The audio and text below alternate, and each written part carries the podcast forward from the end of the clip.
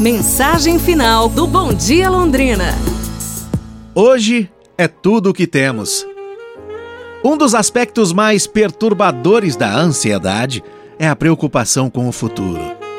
Soren Kierkegaard disse: "Que é a ansiedade? O dia seguinte. O capítulo ainda não escrito de nossa vida é que perturba a maioria de nós. Jesus nos oferece a solução. Deixe que o amanhã cuide de si. Viva hoje ao máximo.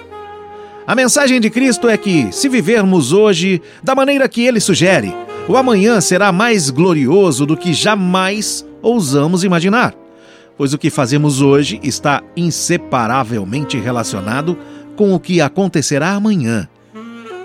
Podemos influenciar o futuro através de como lidamos com o que está acontecendo.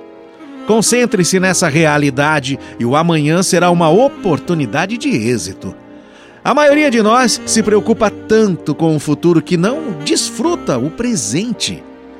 Preocupamos-nos com o que virá e falhamos em experimentar o que é. Prosseguimos em preparação como se um novo plano, relacionamento ou oportunidade tornará tudo diferente.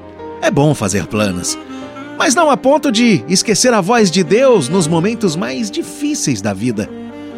As sementes da colheita do amanhã são plantadas hoje. A maneira de as cultivarmos é que determinará o que colheremos. Não se esqueça de viver. Viver hoje. Hoje é tudo o que temos. Então, meus amigos e minhas amigas, não se esqueçam de viver. Pra gente se inspirar, não é?